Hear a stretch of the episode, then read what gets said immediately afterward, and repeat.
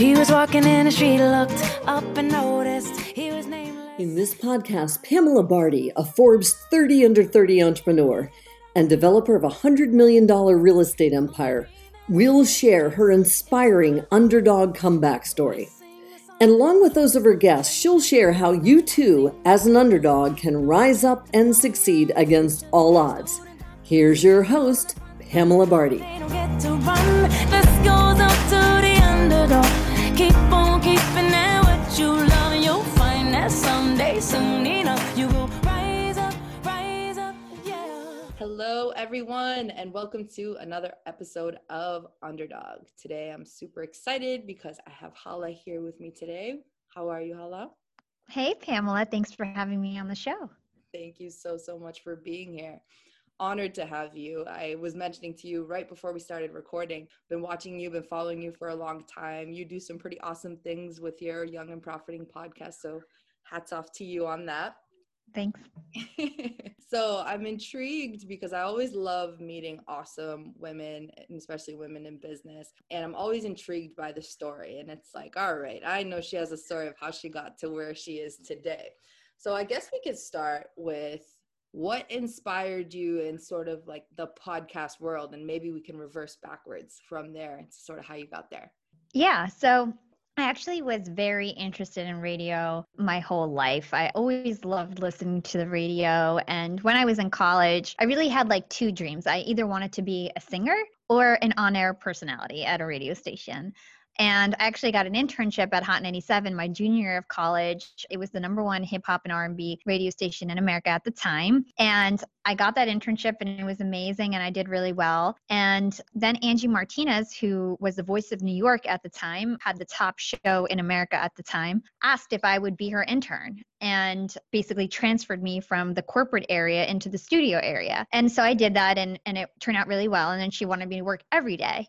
And so I had to actually decide to drop out of school to take that opportunity. So I actually dropped out of school to work at a radio station for a couple years. And then I went back to school, but I dropped out of school for a couple years to follow my dream to be on radio. And throughout my 20s, I had online radio shows. So before podcasts were really big, there was this concept of an online radio show. And so they were studios, and I had an online radio show at DTF Radio, at Bottom Music Radio, at alist.net. And you would go in there, and I used to have shows with the up and coming DJs who are at Hot 97. Some of them are really famous now, and they were like uh, my DJ for my show. And and then you know i also had a website later on and i used to host a show with some of my girlfriends and we were the sorority of hip hop. And so i always had radio shows in my 20s throughout my 20s and a youtube show and i used to try different things facebook shows whatever it was but online radio shows primarily. And they had we had good content. We interviewed celebrities. I interviewed Fabolous Soulja Boy at the time. Those were really big names. Yeah. And you know i was just a young girl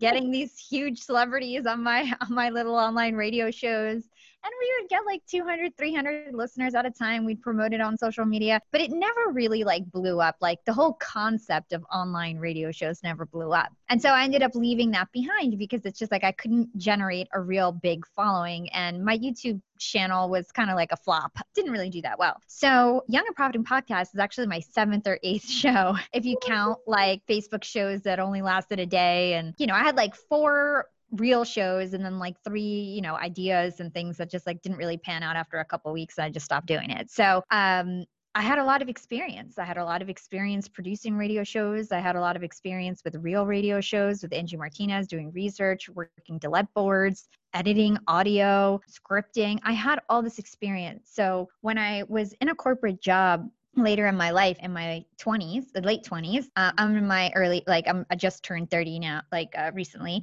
so in my late Thanks. In my late 20s, when I was working at Hewlett Packard and I wanted to start Young and Profiting podcast, I thought I was never going to get back on a mic again because I had left my entertainment career behind. And we can dig into like why and, and that story and everything. But I ended up leaving my entertainment career behind and I worked in corporate for four years. And then I had the idea of launching Young and Profiting podcast. And I was like, you know what? I really miss being on the mic. I miss like having a voice, having an audience. I used to be really popular on Twitter, not extremely popular, you know, like in 2010 era, if you had 6,000 followers, like you were a big deal on Twitter. So like that's the kind of following that I had. And I missed it because it's like my Twitter was dead, everything was dead. I had no following. My boyfriend is a, very successful music producer and has like over a hundred thousand followers on Instagram and Twitter. And and I and you know, when we were starting, we were coming up at the same time. I've been with him for 10 years and I'm like, ugh, I'm this normal person working a normal corporate job and here my boyfriend's a superstar now and like I left my dreams behind. And so I was just feeling like left out. Like life could be a lot more fulfilling if, if I just followed my dreams. And I just felt like, you know, I have one life to live. Why not get back on the mic? And, and that's why I decided to start Young and Profiting Podcast. And that really just merged my broadcasting passions with my business passions. That's so exciting. And it's crazy because you mentioned it's your seventh or eighth show, you know, which is incredible. Because sometimes, you know, people probably look at you now like, oh yeah, Hala, yeah, she she's super successful. That show's been, but they don't know. They don't know how much work it took and how much experience I have and and just like the grit that I have because I know that it's it, it, could not happen overnight. And this Young and Profiting podcast is by far my most successful show. And I think the secret sauce is because it's really meaningful. And you know, my past shows were about music, and I would interview celebrities, talk to them about their love life, talk to them about why they wrote certain songs, and it was just like really shallow. Like you know, we'd play games, and it was cool, it was fun, it was entertaining. I'm sure people like got a good laugh but uh, young and profiting podcast is really about improving people's lives and so people are really into it and they really appreciate it and i feel more fulfilled because i feel like i'm you know doing a solid to all of my listeners because they'll benefit and improve their lives by listening and so i think that was the difference it's because i really provided value this time Right. That's awesome. So it's interesting to see you morph throughout the years, you know, through your different through your different shows because I mm-hmm.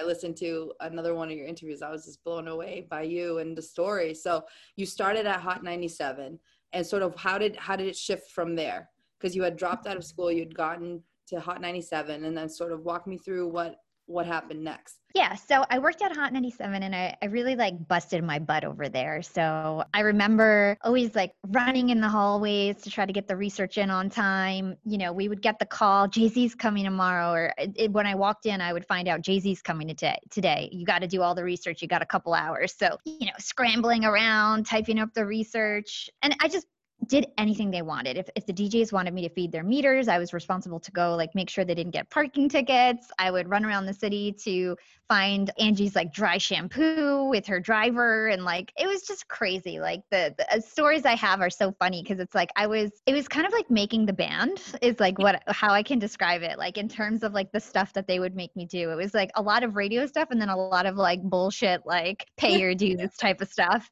Right. And so I did that and I was young and it was cool and I, I appreciated the opportunity and it was so much fun to go to the parties that night with the DJs and kind of like be in the DJ booth like, you know, super VIP it, it was an amazing time, uh, especially being that young. And, you know, all my friends were jealous and I was like, you know, that I had this, this job and all these connections. And so I loved being at Hot 97. It was my identity. I absolutely loved it. You know, everybody knew me as the girl who worked at Hot 97. Everybody like, that was like the one thing that I could say, like I work at Hot 97. And, and then, um, you know, I was also feeling insecure because I work for free. Even though I dropped out of school, I worked for free every day. And, you know, sometimes on the weekends I would go there and, and have to work the boards at two in the morning with like um, Al Roker and like all these like crazy people. And so like I, I would do stuff for the station and, and that's how the radio world works. So a lot of the people who you've seen, Angie Martinez, Funkmaster Flex, all those people, they worked for for the other like for their predecessor uh, like their equivalent of who funkmaster flex or angie martinez was for many years for free five ten years and that's how it goes in the radio world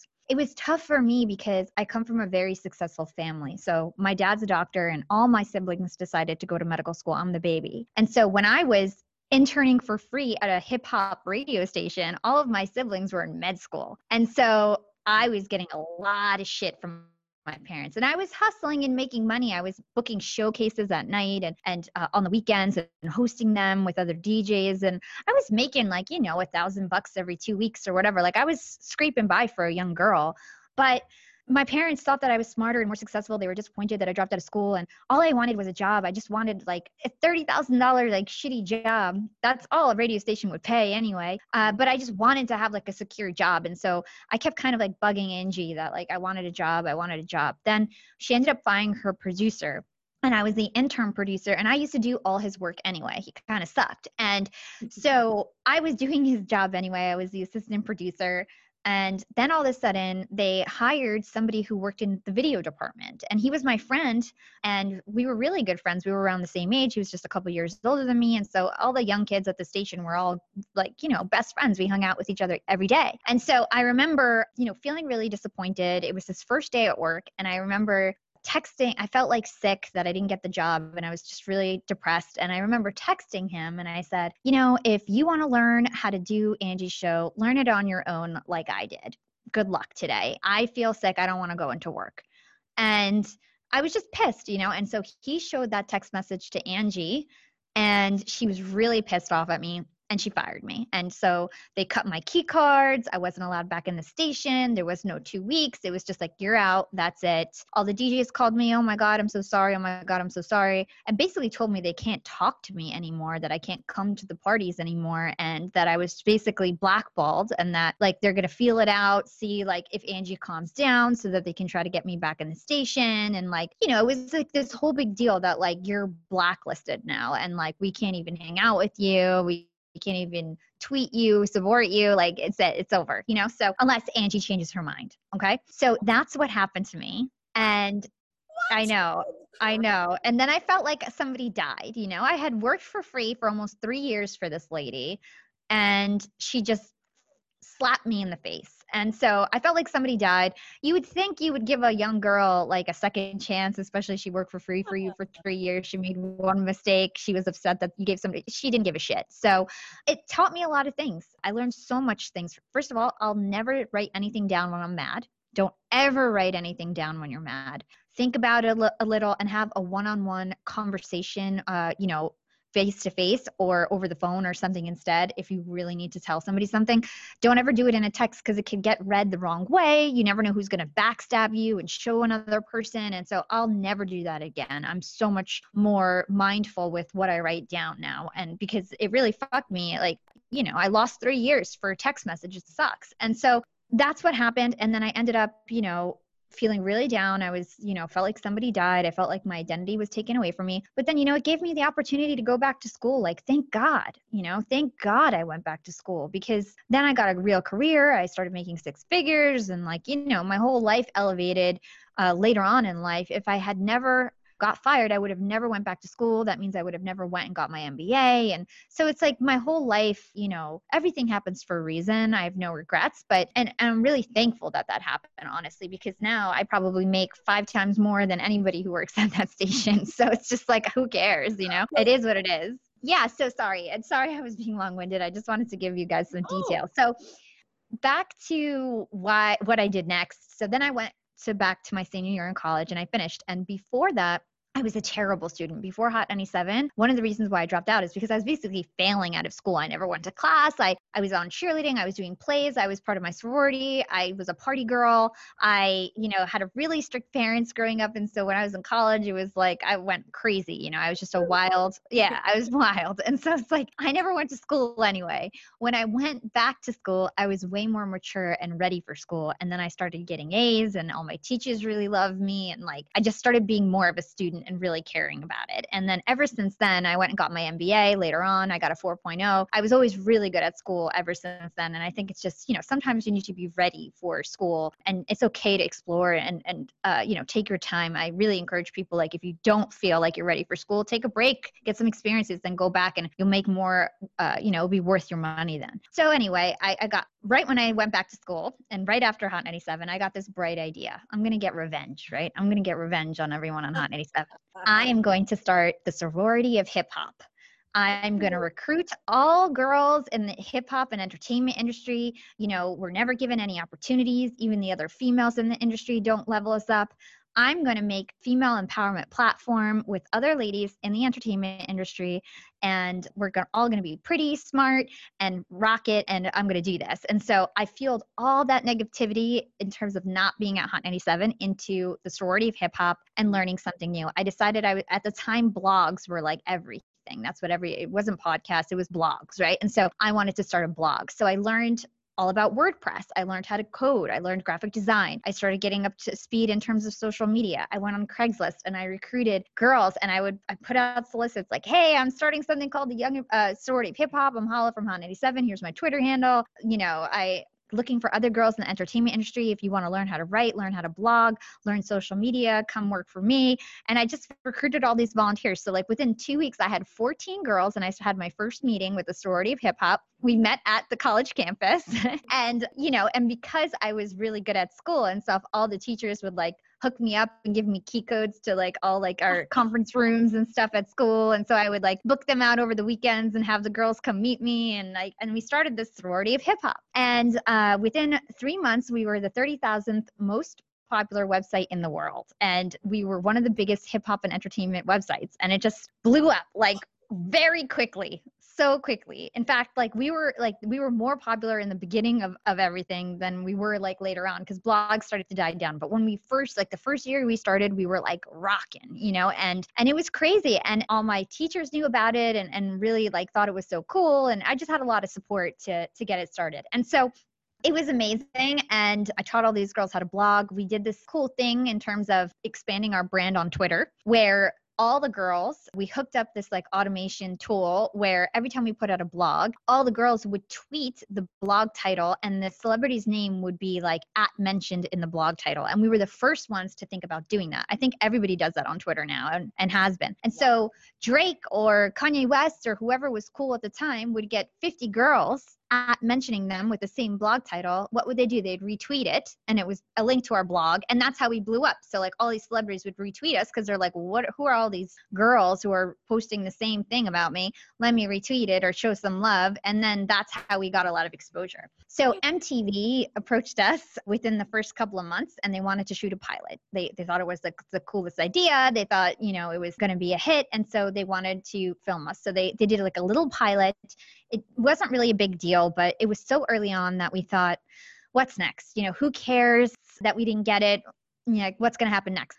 Then, you know, we continued on our journey. We kept pushing out blogs. We had an online radio show. We must have had three on, different online radio shows. We hosted concerts and showcases. We, you know, did a number of things. We used to go to like sneaker conventions and have like a booth at the sneaker conventions with cupcakes and all this crazy stuff and then also sell like stickers and like we were just like just trying to make it. You know, we did anything. And so we would mostly make our money from parties. We weren't really monetizing the website that much because I didn't really know enough. I wasn't smart enough, or, or, you know, we were too excited about the parties and, uh, because at the time, going back to Hot 97 and how everybody blackballed me, everything switched once we once I launched the website and it started getting big. All the DJs started calling me, "Come host this party with me, come." And then then all of a sudden I'm on the same flyer of DJ Camilo, me and DJ Camilo, me and Funkmaster Flex, me and all the big DJs in New York. If you guys are from the area, like that's a big deal, you know. I was getting shouted out on the radio station every weekend, Hala Berry, the Strawberry Blunt Girls, you know, like every weekend, shout out to us,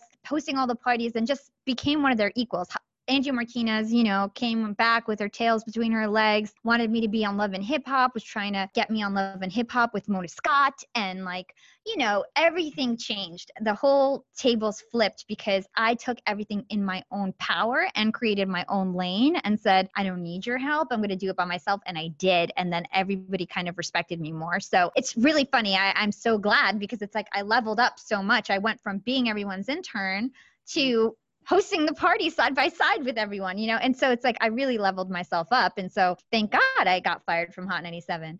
So anyway, a couple years into the sorority of hip hop, you know, we were it was it was hard. I was I was the leader, the president of 50 girls, right? We did a lot of photo shoots, we did fun things, but there was a lot of drama. We were all young catty girls. There was a lot of girls who also wanted to be in the spotlight. There was a lot of girls like Melissa Sweets was like my VP, best president, sorry, vice president, and you know, she equally like did a lot of work and so me and her would butt heads cuz I couldn't go to all the parties, but I was also the one coding the website and like we would butt heads in terms of who's doing more work and like, you know, it was just a lot of drama and a lot of hardship in terms of me managing all these girls. And so that was tough. And three years into it, MTV approached us again. This time they were like, you're definitely going to get a show. This time they made us sign paperwork. I was the lead. I was getting paid the most. They signed five other girls. They started a lot of drama because they didn't actually pick the main girls. They picked some of the younger girls to be on the show and some of our main girls like weren't picked and so they were super pissed off and it was a lot of drama. So they fucked everything up for us. Uh, just sorry for cursing, but just Oh, to be no, clear. It's MTV ruined the sorority of hip hop. So anyway, they came, they filmed us, filmed us for a whole summer. They got us a studio on Broadway, just like the real world, like neon signs, totally hooked up. We got our makeup done every day. They would film us walking on the street. We had like a camera crew of 10 people following us around. They would instigate fights with us. They came to my parents' house to film. They really went all out. We threw a concert.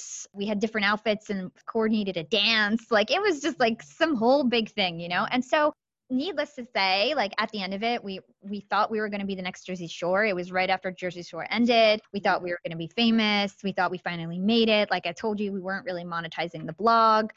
And we thought this was going to be our chance to actually make a paycheck and and sustain ourselves. And then mtv didn't give us a show. And it was another huge slap in the face and all that time you know we got paid for the months we filmed but we were just banking on you know being famous and getting paid a lot to host parties and stuff the same way like jersey shore was. So it just really screwed things up for us and i was fed up. I, I felt like i can't do this entertainment industry stuff anymore. This is just killing me and i'm so smart and i'm not making any money and all these girls are looking at me to make them famous and i got to worry about myself and i just felt like you know enough is enough. I got to worry about myself. So I shut down the website. We actually pretended we were going to prank that we were going to shut down. I thought that it would be a good like buzz uh, for our fans. Uh, we did it as a prank. Didn't start it back up. A lot of girls uh, were really pissed at me because they they really love the sorority of hip hop, and I had a lot of girls for many years begging me to start it back up, and they just really wanted it back. And but I just moved on, and I just decided that you know it, it's just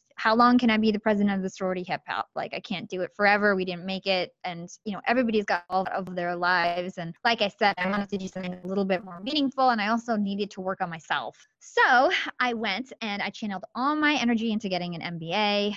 Like I said, I did terrible in my undergrad, only did good my senior year, so I couldn't really get a good job with those grades. And everybody saw my resume, like sorority of hip hop, like what? Who is this girl? Like even though I was smart, my resume was like so stupid, you know. I got this MBA, and it gave me the opportunity to get my foot in the door at Hewlett Packard. And so I did an MBA internship at Hewlett Packard. Then they hired me. Then I got promoted like four, four or five times, like very quickly. I really stood out within the corporate world because I had so many networking skills. I had so much digital media skills. I really learned on the internet. And I think everybody else kind of had this institutional knowledge. They only learned what they learned in school. And so I was way ahead of everyone. And I also had way better social skills. And so I was able to like get the attention of the CEO and the CMO very quickly and, and became the face of the young employees at Hewlett Packard. So that was cool. And you know, I worked myself up at, at Hewlett Packard. And I ended up making six figures very fast. I thought that I was going to be, you know, left behind. Uh, that a lot of my friends who went into corporate straight out of school, like I said, I took a long time to graduate school because I took that break. And then, you know, I, I was an entrepreneur for three years. So it's like I was starting at ground zero. I was a freaking intern when all my other friends were like managers already, you know? And so I leveled up very quickly and I was very happy that that happened because I was worried that I was just going to always be like 5 years behind everyone, you know. And so I ended up starting this uh, this thing called the Young Employee Network at Hewlett Packard. So they have these things called employee resource groups, and they have chapters all over the world. It's a big deal. A lot of corporate companies have them. It's like the Black Employee Network, the Veterans Employee Network, whatever like specialty groups or you know support groups. That's what a lot of companies do. So my office had a lot of young people, and we had no employee resource groups. So I decided I'm going to found the Young the Young Employee Network. So I did that. And I recruited everybody. I was president and I was I did a great job. I started their holiday party, their company picnics, all their charity events. I got direct access to the CEO because I was the one asking for budget. And, and so I became very visible and became the face of the young employees. Then they have something called the Global Young Employee Network, which basically manages all the chapters. There's like maybe 50 chapters around the world. It's a lot of people. It's like 7,000 people or more within that. It's a huge company. At the time, it was like 300,000 people in the company. So it was a big deal to me at the time. Felt like, oh, finally, I'm a leader again. I've got this platform again. I feel fulfilled again, right? And mm-hmm. so I was in this Global Young Employee Network. I started this event called HP Spirit Week, where it was like different themed days around the world. And over 500 people helped me plan it.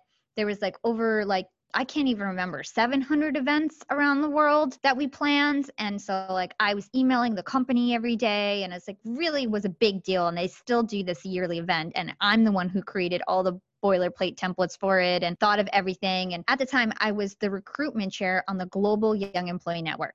So then I wanted to be president. You know, that's my personality. I always want to lead. I always want to be president. I had like 50 people send in videos nominating me. Everybody wanted me to be president who was on the board because it's like I am a good leader. Like I'm not trying to toot my own horn, but I'm really good at leading and getting shit done and being a visionary and and also rolling up my sleeves and doing work. You know, I'm not afraid to do work. So I was the most qualified by far. I thought I had it in the bag, and the HR lady didn't pick me. So she gave it to somebody else who literally had no experience, did not deserve it. Here I was literally working a part time job. My side hustle was working charity for my company. Literally, my side hustle was building culture for HP. And I spent five hours a day or, or like four or five hours a day on this thing for HP that I didn't even own and I didn't even have control over whether they would keep me or or kick me out and they kicked me out.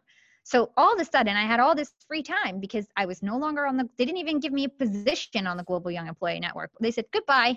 And I'm like, okay, I just did all this work for three years for free. And then you guys are, are giving me the boot. And so it was up to this HR person, and it was some lady who ended up quitting a month later. So it's it's funny how how those things happen. And so I decided, you know what?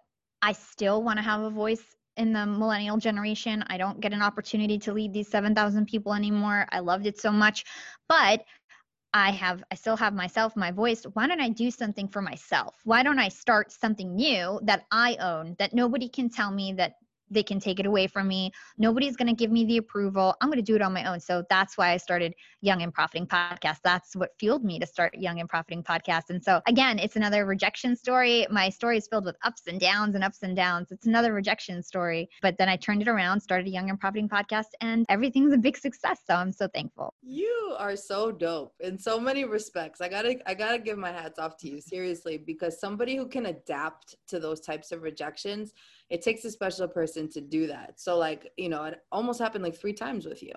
You know, one Yeah, three major times. Mm-hmm. One at Hot 97, one with the hip hop sorority, and then again with HP. Yep. Mm-hmm. Wow.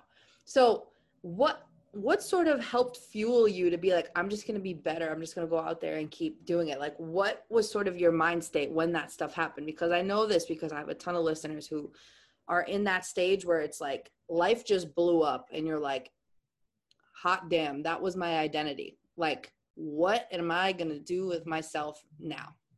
Kind of thing. You know like how did you position yourself in such a positive way to be like you know what? I'm going to go out there i'm going to get my mba and i'm going to do my thing. I'm going to be better you know? So i didn't know if there was a special quote or a special person in your life that sort of pushed you to that next level yeah, so I think it it was mostly me just realizing that anytime I've ever been successful, it's actually been on the heels of rejection. So using that negativity to actually fuel me into a different direction. So when I left Hot 97, I decided I was going to focus all my energy on learning something new. That learning something new was building websites.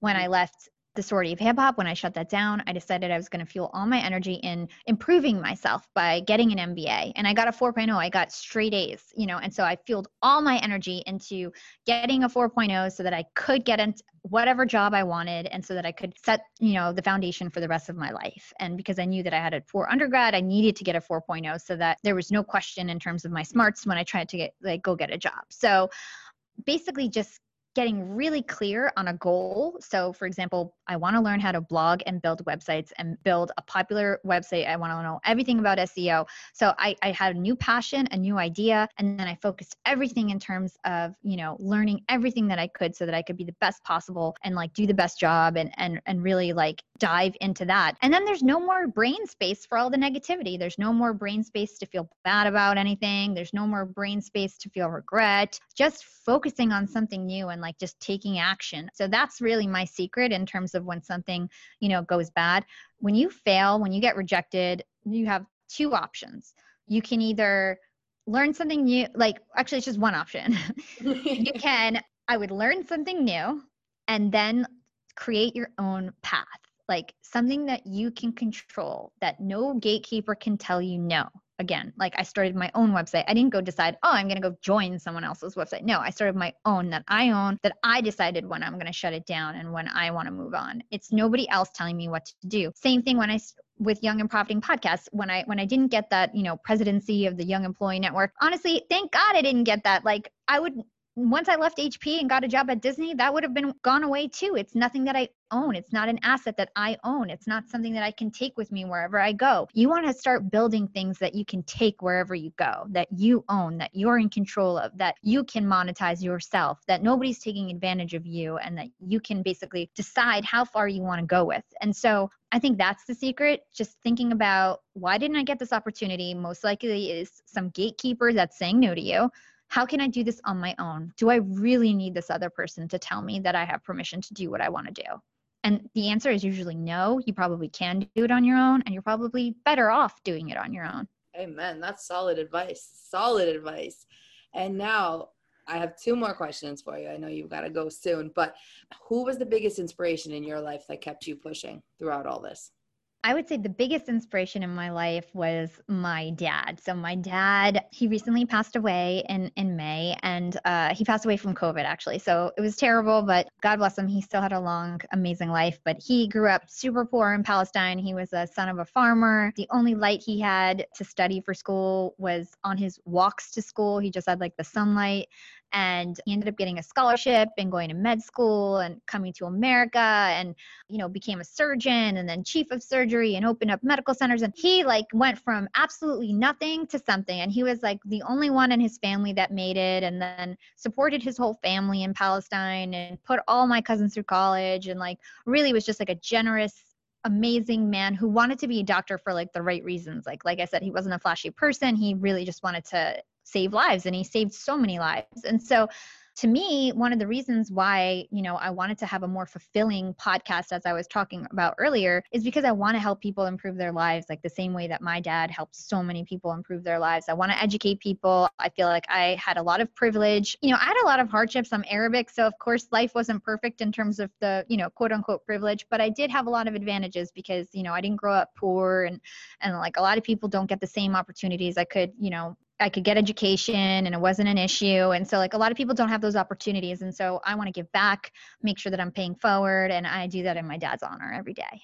Thank you so much for sharing that. Thank you so much. It's always it's always inspiring to me to hear like where do you get your gather your inspiration from and for for me it's the same thing. My dad, you know, my dad sat me down when I was 7 years old. He's like you're a leader you're gonna do it. You're gonna get done. Like you know so i think it's something special about dads you know that bring that sort of energy to their daughters. So they do. him. God bless him. And then I, I guess the last question for you is what would your older self knowing all that you know now tell your younger self? I would say spend your time wisely.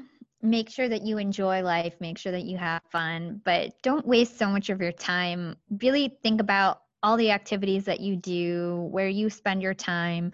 And, you know, if you own those opportunities, like I think about how much time I spent at Hot 97 working for free, you know, or at at Hewlett Packard doing this side hustle within the company for free and got nothing out of it.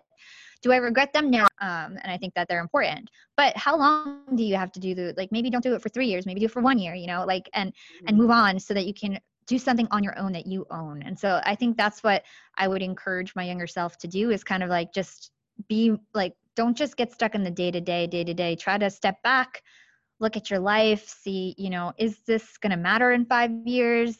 Am I even going to be allowed to do this for the next five years? Like, what is the end goal? And don't waste your time too much. Cause I think, you know, maybe Young and Profiting podcast would have been, you know, happened two years earlier if, if I had been a little bit more strategic with my time.